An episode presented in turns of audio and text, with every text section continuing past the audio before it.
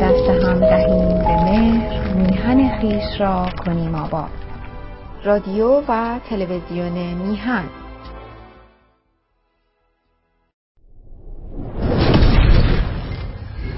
به نام خداوند جان و خرد که از این برتر اندیشه بر نگذرد عرض درود و سلام و ادب و احترام دارم به پیشگاه یکا یک شما. ایرانیان دلیر آزاده آزادگان دلاور ایرانی بینندگان و شنوندگان گرامی رادیو و تلویزیون میهن در هر گوشه ای از این جهان پهناور که هستید. باری یاران. چنان که آگاهی در خدمت شما تاریخ می‌خوانیم. به ویژه نگاه خود را معطوف کرده ایم به تاریخ صدر اسلام. وقایعی که در روزگاران پایانی عثمان ابن عفان خلیفه سوم رویداد را با هم مرور می‌کنیم و اگر فرصتی بود در انتها بیتی چند شاهنامه می‌خوانیم به خدمت شما نازنینان. خب حکایت عثمان را تا آنجا پیش بردیم که دیدیم جماعت معترض شورشیانی که در واقع از پیروان امثال عبدالله ابن سبع و امراس می بودند باری به مدینه آمدند. و بنا را بر این نهادن. عثمان به اونها وعده همیاری و همکاری داد و بنا بر این شد که بروند و دیگر سال باز آیند تا ببینند کار به چه سان خواهد بودن. اجازه فرمایید که از همینجا ماجرا را دنبال کنیم. از تاریخ نامه تبری. حالا اینکه بندم اینجا در خدمت شما فقط دارم این تاریخ تبری رو می‌خوانم نه به این معناست که اون دیگر تاریخ ها صحت ندارند یا بنده دوست نمیدارم. خیر. در واقع اعتبار این تاریخ بسیار بسیار مورد تایید هست هر آینه و چون نیک بنگریم شما در اون تواریخ دیگر امثال از می شود که واقعی ها و ابن خلدون و دیگران و دیگران رو چون نیک بنگرید ببینید که اونها هم معید همین هستند. اما هر آینه جامعیت این تاریخ بیش از آن دیگران است به لحاظ اینکه یک نگاه کلی و اجمالی افکنده بر همه امور. خب مثلا ما در کتاب عرض می شود که طبقات طبقات واقعی. اونجا می‌بینیم دونه بدونه این اصحاب رسول مثلا اونجا ذکر و نام و یادشان رفته و در مورد عرض می شود که زندگی نامشون دونه بدونه توضیحی داده شده. ولی اینجوری که این سلسله مباحث رو در گذر زمان ما شاهد و ناظر باشیم هر آینه جامعیت این تاریخ نامه تبری که از غذا در جمهوری پربرکت اسلامی هم تجدید چاپ شد. عرض می شود که به روزگاران ریاست جمهوری محمد خاتمی آخوندی که سید خندان به راستی لقب داشت. بله. دستشان در رفت. چندین کتاب که در آن دوران به چاپ رسید. و مخلص هم از روی همون چاپ برای شما دارم می‌خوانم فکر نکنید حالا این چاپ اسرائیل چاپ قبل از انقلاب خیر این چاپ عرض می شود که جمهوری پربرکت اسلامی است بله. خب اجازه فرمایید که دنبال کنیم ما را. تبری می‌گوید پس دیگر سال مصریان باز آمدند چهار هزار مرد با سلاح تمام و با چهار مهتر. این مال مصر. از کوفه نیز همچنین چهار هزار و چهار مهتر بیامدند چون مالک اشتر و زیاد ابن نظر و عبدالله ابن اسم و زید ابن سوهان و هر کسی با گروهی و مردمان را گفتند ما همی به حج رویم. ولی که نخست به مدینه شویم. پس به مدینه آمدند. خب این در واقع از نظر جغرافیایی عرض می شود که مکه جنوبتر از مدینه است جنوبتر از یسربه. بنابراین فرض فرمایونی که از کوفه یا از مصر می‌خواد وارد این مسیر بشه مدینه یک جورایی در واقع سر راه قرار داره. برای همینه که خب منطقی جلوه می‌کنه. اینهایی که می‌خوان برن به حج سر راه توقفی هم در مدینت و نبی می‌کنند. پس به مدینه آمدند و به جایی فرود آمدند نامش اعوس در حومه مدینه. و مصریان به جایی فرود آمدند نامش زومروه. و همه بر آن بودند که عثمان را از خلیفتی باز کنند و خلیفتی دیگر بنشانند. پس هدف هم همینه. می‌خوان این آقا رو خلش کنن یه بابای دیگه رو خلیفه کنن. مصریان علی را خواستند و کوفیان زبیر را و بصریان تله را. حالا پس بین اینا همچنین اتفاق و اتحادی هم نیست. یه عدهشون طرفدار علی هن یه طرفدار زبیر و اون دیگری. طرفداران تله هستند. خب پس ایشان را خبر آمد که مردمان مدینه اندر سلاح شدند و کس فرستادند ایشان را و گفتند به چه کار میایید مردمان مدینه وقتی خبردار شدند که چندین هزار جماعت شورشی با آرایش سپاه به مدینه دارن نزدیک میشن. گفتن خب اینا سر جنگ دارن ما هم سلاح برمیداریم. ببینیم حرف حساب اینا چیه. ایشان گفتند ما را با کسی حرف نیست. ما به گله آمده ایم از کارداران عثمان. عجب. به گله آمدند از کارداران عثمان. بسیار خوب. مردمان مدینه سلاح بنهادند و بیارمیدند. علی این رسولان را گفت چه خواهید؟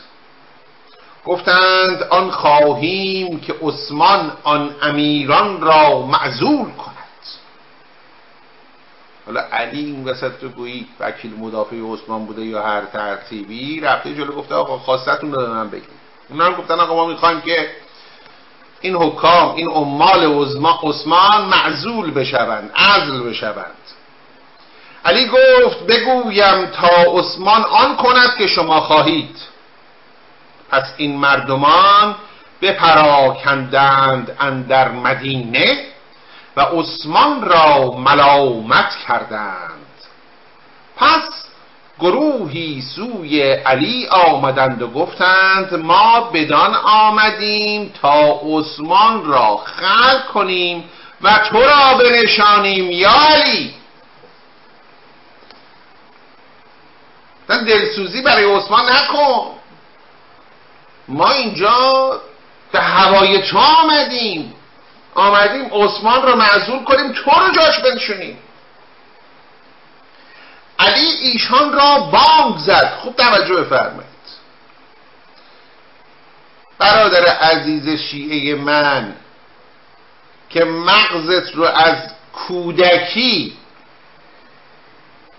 تحت تعلیم نادرست آخوند قرار دادن من باب که گفتن علی با ابوبکر و عمر و عثمان دشمن بوده. اینا حق علی خوردن علی از اینا کینه به دل داشت. اما برای حفظ اسلام عزیز سکوت کرده بود 25 سال. خب حالا سکوت علی ببینیم چه جوریه. اینا آمدن بهش گفتن علی جان ما تو رو می‌خوایم آقا. می‌خوایم عثمان رو از کار برداریم و تو رو به جاش بنشونیم. پس گروهی سوی علی آمدند و گفتند ما بدان آمدیم تا عثمان را خل کنیم و تو را بنشانیم یا علی. علی ایشان را بانگ زد و گفت شما را به این حدیث چه کار است؟ که این حدیث یاران پیغامبر است. و از پیغمبر علیه السلام شنیدم که گفت سپاه ملعون آن است که آهنگ بد می کند و به زی مروه و زی خشب فرود می آید یه تندی کرده علی با اینها.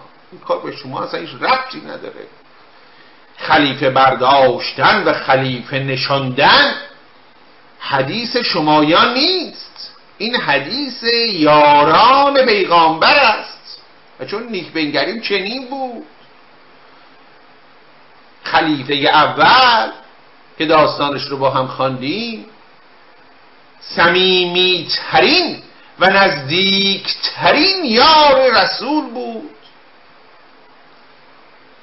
پس از او عمر نیز به همچنین. عمر که خلیفه دوم باشد در واقع بسیار بسیار مورد وسوق پیامبر بود. عرض کردم پیش از این عمر کسی بود که دست راست پیامبر بود به نوعی. بسیاری آیات چون به شعن نزولش نگاه می‌کنیم می‌بینیم جای پای عمر رو اونجا می‌بینیم در واقع. گفته ای از عمر آمده که در بابش آیه نازل شده. پیشنهادی عمر داده که فردا صبحش در باب اون پیشنهاد آیه نازل شده. گفتمانی عمر داشته که دوباره در اون باب آیه نازل شده. بسیار این در قرآن وجود داره. و عمر هم در هنگام مرگ چنان که دیدیم کار رو به شورای شش نفره ای واگذار کرد که از نزدیکان رسول بودن هر تله و زبیر و علی و عثمان و عرض می شود که عبدالرحمن ابن اوف و سعد عبی وقاس اینها همگی از اشره مبشره بودند از یاران نزدیک پیامبر اسلام بودند. بنابراین علی هم دوباره همین رو به اینها گوشزد می‌کنه که این آقا این یک گفتگویی فیما بین اصحاب خاص پیامبره. به شما نمی‌رسه که بخواید کسی رو بردارید کسی رو بنشانید. تندی هم کرده با اینا. بانگ برزد علی بر ایشان بانگ برزد گفت شما را به این حدیث چه کار است؟ حدیث یعنی این واقعه این مسئله. که این حدیث یاران پیغامبر است و از پیغمبر. حالا یه حدیث هم از پیغمبر نقل کرده که پیغمبر گفته بود هر سپاهی که اینجا سکنا بگزیند سپاه بدی است. اینه شما و سپاه بد شمایید. و از پیغمبر علیه السلام شنیدم که گفت سپاه ملعون. بعدم نه ملعون. لعنت شده و نفرین شده. سپاه ملعون آن است که آهنگ بد می کند و به زل مرده و زی خشب فرود می آید یعنی همینجایی که این سپاهیان مصر و بصره و کوفه آمده بودند و منزل کرده بودند. پس چون شب در آمد عثمان سوی علی رفت. حالا خب طبیعی است که عثمان دنبال یک چاره کار میگرده. و اینم باز خیلی جالبه که عثمان برای چاره اندیشی سراغ علی میره. آقا وقتی شما یک گرفتاری پیدا می‌کنید خدای نکرد اگر دوچار مشکل حادی بشید زبانم لال. یه مصیبتی گریبان گیرتون بشه چه می‌کنید؟ میرید با دشمنتون مشورت می‌کنید آیا؟ یا میرید سراغ نزدیکترین و رفیقترین و شفیقترین و دلسوزترین یارتون. جز این است مگر. وقتی می‌خواید مشورت جویی کنید وقتی می‌خواید به شور و مشورت بنشینید با نزدیکان سراغ اونی نمیرید که از شما بدش میاد یا شما از اون بدتون میاد که میرید سراغ اونی که احساس می‌کنید او به شما علاقه قلبی داره. شما به او علاقه قلبی دارید. همدیگر رو دوست دارید. در نتیجه در خیرخواهی او شک و شبهی ندارید در مورد خود. مسئله اون رو با اون در میون می‌گذارید و از او صلاح می‌پرسید. از او راه و چاه می‌پرسید. از او چاره جویی می‌کنید. جز این است مگر؟ خب همین که اینجا اون شب واقعی که اینها آمدن و در مدینه پراکنده شدن و از عثمان و عمالش بدگویی می‌کنن. عثمان آمده در خانه علی نرفته در خونه ابو سفیان. نرفته در خونه حتی تله و زبیر و سعد عبی قاس پیداست که با علی چه میزان دوستی می داشته این هستش که عرض می کنم این قولی مشهور است که می‌گویند وقتی یک قوم متجاوزی میاد و یک مملکتی رو اشغال می‌کنه چنان که در مورد مملکت ما اشغال شده الان بر سه عنصر اون مملکت دستاندازی می‌کنه. این سه عنصر رو من یکی دو بار دیگه هم عرض کردم به خدمت شما. از زبان دوست و سرور نازنینم جناب آقای بهبهانی این رو من شنیدم و همواره این رو آویزه گوش دارم. و اون سه عنصر تاریخ و جغرافیا و ادبیاته اول کاری که دشمن می‌کنه اهریمن اول کاری که می‌کنه اینه که شما رو با این سه عنصر بیگانه می‌کنه. تاریخ تو ازت می‌گیره. جغرافیات رو کج و موج می‌کنه و ادبیاتت رو تحت تحریف و انحراف قرار میده. نه فرمودید و بعد از نو برای تو تاریخ می نویسه یه جغرافیای جدیدی برات تعریف می‌کنه. یه ادبیات نوعی برات میتراشه. تو گویی که بهرام هرگز نبود. چرا ما کار شاهنامه رو یه کار استثنایی می‌دونیم؟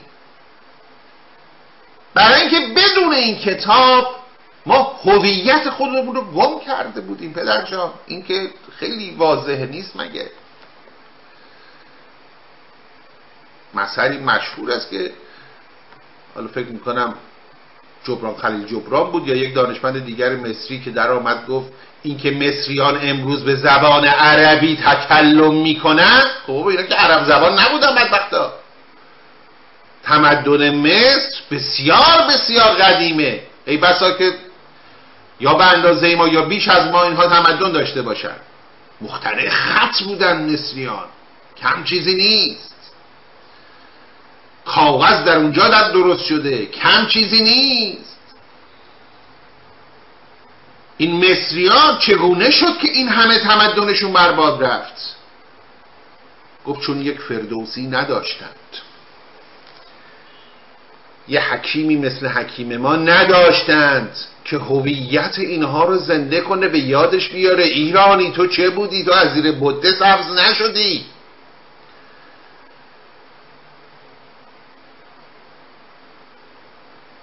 بدون اینکه اینجا حالا بخوایم بحث خدای نکرده نژاد پرستی و ناسیونالیسم افراطی رو اینجا داشته باشیم اما اینکه هویت خود را گم نکنیم. این دشمن متجاوز این اهریمن خونخوار از این مار خاور من چهرگان زدانایی و شرم بی بهرگان این آخوندها اینها آمدن و این سه عنصر رو می‌خوان از تو بگیرن. بر ماست که پیوندمون رو از این سه نبریم. تاریخ بخونیم. جغرافی یاد بگیریم. آقا ادبیات بخونیم. در خونه کدوم ایرانی دیوان حافظ وجود نداره؟ نذاریمش گوشه تاقچه. شب یه غزل بخونیم. اتفاق بدی نمیفته من به شما قول میدم. به شما قول میدم هیچ اتفاق بدی براتون نمیافته. نهایت اینکه دو تا واژه جدید یاد می‌گیرید. پیغمبر پیغمبرها همین حافظ بوده. 600 700 سال پیش آخونداره به ما معرفی کرده. ازان که این جلوه در محراب و منبر می کنند چون به خلوت می روند آن کار دیگر می کنند. آن کار دیگرشون رو تو این شبکه های اجتماعی مگه نمی بینید؟ مگه نمی بینید این حضراتی که مدعی اخلاق و ارشاد و فرهنگ و دم از این چیزها می‌زنن؟ به کثیف در این پلیدی ها آلودگی دارن ذهن آدمی در مخیلش نمی گنجه. این کسافتکاری هایی که خیلی عضو می‌خوام از این واژه ها دارم استفاده می‌کنم. این پلیدی ها و پرشتی هایی که این جانمازا کشان می‌کند.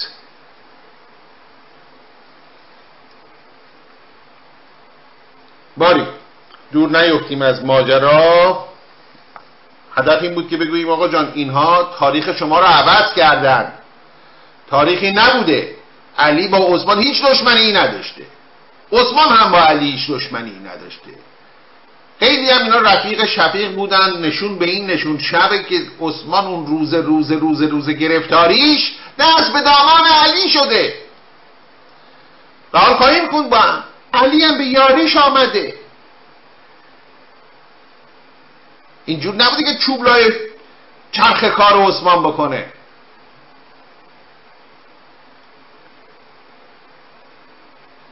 پس چون شب در آمد عثمان سوی علی رفت و گفت که باید این مردمان را بازگردانی. هرسی هم عده زیادیشون طرفدار علی بودن. عثمان هم اینو می‌دونست. واقعا اینا از تو عرش نبی دارن. اینا رو برگردون لطفا. علی گفت به چه حجت بازگردانم؟ عثمان گفت هر چه تو گویی آن کنم. به این حجت. هر چی شما بگی چشم قبوله. علی گفت رواست. پس علی دیگر روز برفت. و ایشان را پذیرفتگاری کرد و بازگردانید. یعنی با اینها مدارا کرد پذیرایی کرد از اینها و به زبون خوش اینا رو متقاعد کرد که آقا برگردید من با عثمان صحبت می‌کنم خیالتون راحت خواسته های شما اجرا خواهد شد. خب پس اینجا تا, هم... تا همینجا هم همه چیز بره به خیر و خوشی پیش میره. آشوب رو اینجا مروان حکم برپا می‌کنه. که گفتیم پیشکار عثمان بود به نوعی نایب عثمان یا شاید میشه گفت دبیر عثمان وزیر عثمان بود و در این حال داماد او. پس مروان ابن حکم عثمان را گفت برو و به مزگت شو و مردمان را گرد کن.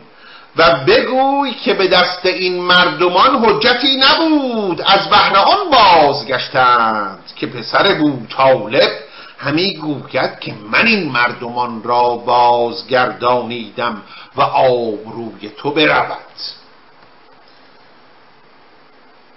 خب علی که این مردمان رو برگردونده الان همه جا میشینه. چون میندازه آقا اینا به گل روی من برگشتن به خاطر من کاری به کار عثمان نداشتن ها من راضیشون کردم اینا برگردن ها نه اینا می‌خواستن عثمان رو عزد کنن. قدر تو کاسته میشه و تو خار و خفیف میشی. آبروی تو برود. اگر علی همچین حرفایی بزنه. بنابراین چه کن؟ برو به مسجد. برو بر منبر. خطبه بخون. و بگو که می‌دونید چرا اینا برگشتن؟ نه که علی گفته باشه نه. اینا حجتی در دست نداشتن دلیلی نداشتن که بخوان بر من بشورند. به خاطر همین دست خالی برگشتن رفتن. خب. و اینجا در واقع عثمان این حرف مروان رو میپسنده و انجام میده. عثمان به مزگت آمد و مردمان را گرد کرد و خطبه بخواند که مردمان را حجتی نبود و دانستند که همی ستم کنند از بهر این بازگشتند. حالا اون مردمی هم که پای منبر این آقا نشستن خب می‌دونن که این حقیقت نیست. اونا که می‌دونن علی اینها رو برگردونده می‌فهمن که آقای خلیفت و نبی داره بالای مسجد پیغمبر دروغ میگه. طاقت نمیارن و پس هر کسی از هر گوشه ای سنگ به عثمان میانداختن. به در سوخته دروغ. بود این چه دروغی تو میگی؟ چرا ما رو احمق فرض می‌کنی؟ چرا به شعور ما توهین می‌کنید خبر نداری که ما می‌دونیم؟ ما که می‌دونیم چی شده. به ما هم داری برگ می‌زنی؟ پس عثمان دست به روی نهاد و گفت اللهم انی اتوب الیک. یا به سوی تو توبه می‌کنم. و اینجا بود که عثمان این جمله رو گفته و توبه کرده از این دروغی که به مردم گفته. از این دروغی که به مردم گفته. نه از این که از فک و فامیلاش مقام و منصب داده. خیر از اون توبه نکرده. از اینکه اینجا به مردم دروغ گفته و مردم هم اینجوری او رو مرده. بیمهری که ارز کنم ضرب و شتم در واقع قرار میدن. او متنبه شده و توبه داره می‌کنه. پس بنشست. و دست بر روی نهاد که این سنگینایی که میندازن به چشوشالش نخوره. و دست بر روی نهاد سنگی بر پشت دستش زدند. و او را از منبرندر گردانید و هوش از وی بشد. افتاد پیرمرد عثمان در اون زمان عرض می شود که بالای هشتاد سال سن داشته. پیرمردی بوده. فکر نکنید میان سال و جوان اینها که نبوده که. هشتاد سال یا بیشتر به قول تبری و دو سال در برخی منابع آمده. 90 سال عمر عثمان بوده پیرمردی بوده. به ضرب این سنگ هایی که بر او خورده میشه از بالای منبر در میافته و هوش از وی بشد بیهوش میشه. و آن عصای پیغمبر علیه السلام که اندر دست داشت به دو نیم کردند و عثمان را به زیر پای مالیدند. لگد مال کردند پیرمرد رو خلیفه مسلمین امیر المؤمنین. تو چش مردم نگاه می‌کنی دروغ میگی. حتی اگر جانشین پیغمبر باشی عصای پیغمبر به دستت باشه ردای پیغمبر به تنت باشه حرمتی بر تو نیست. پس او را برگرفتند و به خانه بردند تا به هوش باز آمد. علی سوی بیندر شد و گفت هر چند کار تو نیکو همی کنم تو به گفتار مروان تباه کنی. تو را با این خطبه چه کار بود؟ این چه غلطی بود کردی پیر من من هی دارم کارتو رو رو به راه می‌کنم. هر چند من کار تو نیکو همین کنم. من مشکلات رو حل می‌کنم. تو دوباره یه گره دیگه میندازی به کار. به گفتار مروان تو را با این خطبه چه کار بود؟ چی بود که رفتی گفتی اینا بهانه ای نداشتن برای همین برگشتن؟ عثمان گفت اکنون چه باید کردن که بنده هرگز بی گناه نبود و از گناه معصوم نتواند بود؟ من توبه کردم و شما را فرمان بردارم. عثمان دیگر روز به مزگت آمد و همچنین بگفت. یعنی آمد و راستش رو اونجا به مردم گفت. و دل مردمان بر او بسوخت در واقع. و احوال زار این پیرمرد گریستند. مردمان بگریستند و گفتند یا امیر المؤمنین خدای تو را به این توبت نگاه داراد یعنی به خاطر این توبه خدا از تو محافظت خواهد کرد. پس علی گفت بر وی بیش از این نیاید. واقعا دیگه واقعا حرجی بهش نیست. یه تای تای تایش خیلی وز می‌خوام. غلط کردن رو برای همچین روزی و همچین وقتی گذاشتن. اشتباه کردم طرف داره میگه آقا اشتباه کردم. ببخشید توبه. حالا که داره توبه می‌کنه و از آنچه کرده پشیمانه بنابراین بر وی بیش از این نیاید. خب اجازه فرمایید که این حکایت رو در اینجا بگذاریم و بازگردیم به داستان عرض می شود که شاهنامه خودمان. خب این حکایت رو هم تا آنجا خواندیم که ارجاس آمد و به دلیل آنچه که در واقع غیبت گشتاس بود در پایتخت و از اون مهمتر این که اسفندیار در بند بود آمد و پایتخت متصرف شد. گشتاس سپاه کشید متقابلا به سوی ارجاس اما هر آینه در جنگ با ارجاس به تورانی جز شکست حاصلی نصیب او نشد و او از میدان نبرد گریزان به در رفت. خب استاد میفرماید سرانجام گشتاس بنمود پشت بدان گه که شد روزگارش درشت. پسندر دو منزل همی تاختند مرو را گرفتن همی ساختند. ترکان ولش نکردند تورانیان به پی او میتاختند که او رو اسیر کنند یکی کوه پیش آمدش پرگیا به دوندرون چشمه و آسیا. که بر گرد آن کوه یک راه بود و آن راه گشتاس آگاه. بر آن کوه شد داغ دل. با سپاه ز گردان نشستند چندین به راه. چو ارجاس با لشکر آنجا رسید بگردید و بر کوه راهی ندید.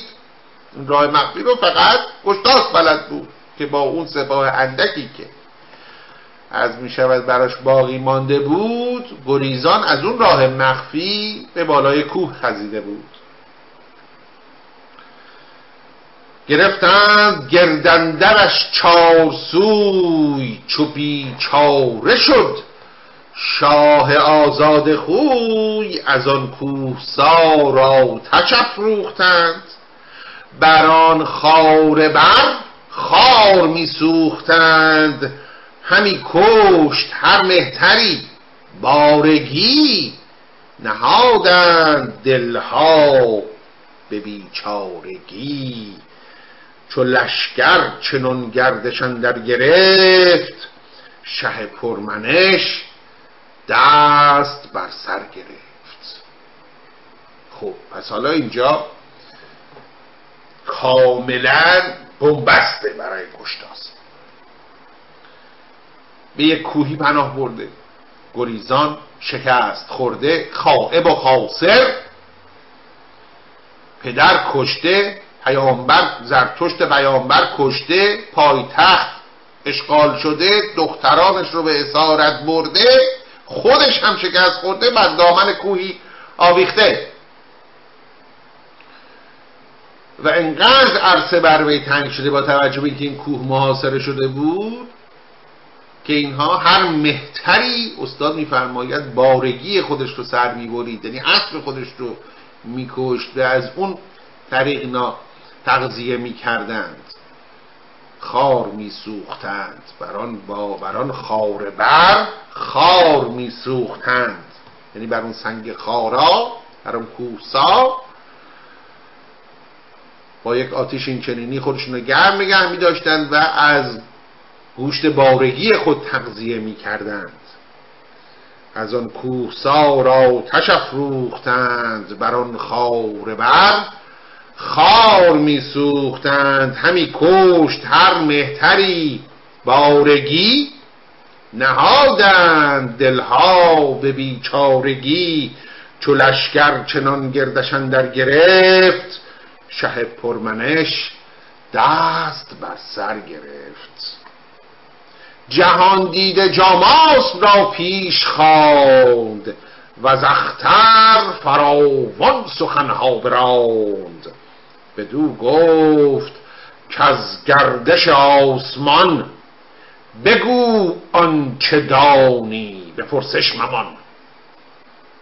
که باشد در این بد مرا دست گیر بباید گفتن همین ناگزیر پس دوباره در این جایی که به بنبست رسیده است گشتاس جاماس به حکیم رو فرا می‌خواند و از او احوال چرخش ستارگان رو جویا میشه.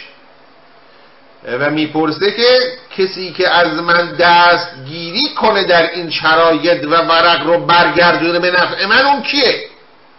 راه نجاتی هست آیا یا نه؟ طالع من رو در ستارگان بنگر و بگو چو بشنید جاماس بر پای خواست بدو گفت که خسرو داد راست؟ اگر شاه گفتار من بشنود بدین گردش اختران بگرود بگویم همه هرچه دانم بدوی اگر شاه داند مرا راست گوی. بدو گفت شاه آنچه دانی ز راز بگوی و مدار این سخن را دراز. گریدون که بر ابر ساید سرم هم از گردش آسمان نگذرم. یعنی تحت هر شرایطی من گوش به فرمان این چرخ و فلک و عرض می شود که گردش کواکب و اختران خواهم بود. بدو گفت جاماس پی شهریار سخن بشنو از من یکی گوش دار. به فرمان تو. فرخ اسفندیار همی بند ساید به بد روزگار. اگر شاه بکشاید او را بند نماند بر این سال بلند. جواب خیلی کوتاه و روشنه. موجز چاره کار رو در اختیار گشتاس می‌ذاره. یه علا حضرت همایونی حتما خاطرشون هست که شاهزاده اسفندیار که زمانی ریگ زیر دندان همین آقای جاماس ارجاس بوده به فرمان حضرت عالی در دش گنبدان در قل و زنجیره تنها راه نجات شما هم اینه که ایشون بیاد دوباره این جنگ رو به نفع شما پیروزی برات به هر مقام بیاره. در غیر این صورت محال ممکنه. ایشون اگه بیاد شما برنده این جنگ خواهی بود. نه که نه. خب پاسخ گشتاس هم حالا شنیدنی است. این همون گشتاس بیست که یادمون نرفته که از واهمه این که فرزند او ولی عهد او همین اسفندیار آنچه که او وعده داده بود رو ازش طلب کنه به گفت گرزم او رو بندی کرد در تش گنبدان. در واقع دیدیم که چه محاکمه مختصر مفیدی هم براش تشکیل داد و به ناحق او رو زنجیری کرد در واقع. خب حالا که جاماس آمده و این عرض می شود که راه چاره رو برای گشتاسب گفته ببینیم چه می‌کنه گشتاسب بدو گفت گشتاسب که راست گوی. که هم راستگویی و هم چارجوی به تندی چو او را به بند گران ببستم به مسمار آهنگران. همانگاه من زان پشیمان شده جون تو. همون موقع خودم فهمیدم چه اشتباهی کردم. چه نقشی بازی می‌کنه این علا حضرت؟ همانگاه من زان پشیمان شدم. دلم خسته شد سوی درمان شدم که او را ببستم در آن بارگاه. به گفتار بدخواه و او بیگناه.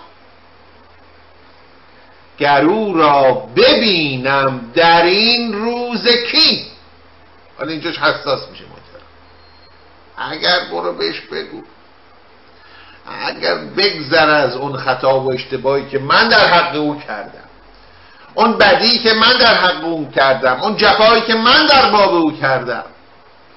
و بیاد اینجا چشمم به دیدارش روشن شه. پیروز کنه من در این جنگ. به جان مبارک خودم قسم که این تاج و تختم رو در اختیار او خواهم گذاشت. گر او را ببینم در این روز کین دو بخشم این تاج و تخت و نگین. که یارت شدن نزد آن ارجمند رهاند مران بی گنه را ز بند. بدو گفت جاماست که شهریار منم رفتنی که این سخن نیست. خار این کار فقط دست من حل میشه. چون جاماز عرض می شود که وزیر کهنسال گشتاسب است. ای بحثا که خود او معلم این گشتاس بوده و خیلی با این خانواده در حقیقت آشناست و بلد چگونه با اینها سخن بگه که کار رو پیش ببره. بدو گفت جاماس که شهریار منم رفتنی که این سخن نیست خوار چنین گفت گشتاس کی پرخرد که جان از هنرهات رامش برد. برو تیر شب نزد آن نیکخواه که از ما شد آزرده بر بیگناه. درودش ده از ماه و خوبی نمای بیارای گفتار و چربی فضای. بگویش که آن کس که بیداد کرد بشد زین جهان با دلی پرز درد. دگر من که رفتم به کام کسی که بهره نبودش زدانش بسی چو بیداد کردم بپیچم همی. به پاداش نیکی بسیچم همی. کنون گر کنی دل تو از کین پاک سر دشمنان اندراری به خاک. اگر نه شد این پادشاهی و تخت. زبون برکنند این کیانی درخت. گرایی سپارم تو را تاج و گنج. ز چیزی که من گفت کردم به رنج. پرستش بود زین سپس کار من چو لهراس باب جهاندار من. بدین گفته یزدان گوای من است چو جاماز کو نمای من است. و بدین ترتیب جاماسب را عرض می شود که با این پیغام فریبنده چربی فضای آنچنان که استاد برمید می‌خواهد روانه کند به سوی اسفندیار. باری یاران وقت ما به اتمام رسید. اجازه بفرمایید تا ادامه این حکایت و آن تاریخ را به جلسه آینده موکول کنیم. با سپاس از اینکه چون همیشه مهر کردید و وقت گذاشتید و به پای این برنامه نشستید و با آرزوی سربلندی و پیروزی برای یکایک شما نازنینان و به امید بوسه زدن بر جبین بلند آزادی در فردای میهن همه شما نازنینان را به ایزد منان می سپارم تا دیداری دیگر درود و دو صد بدرود و پاینده ایران.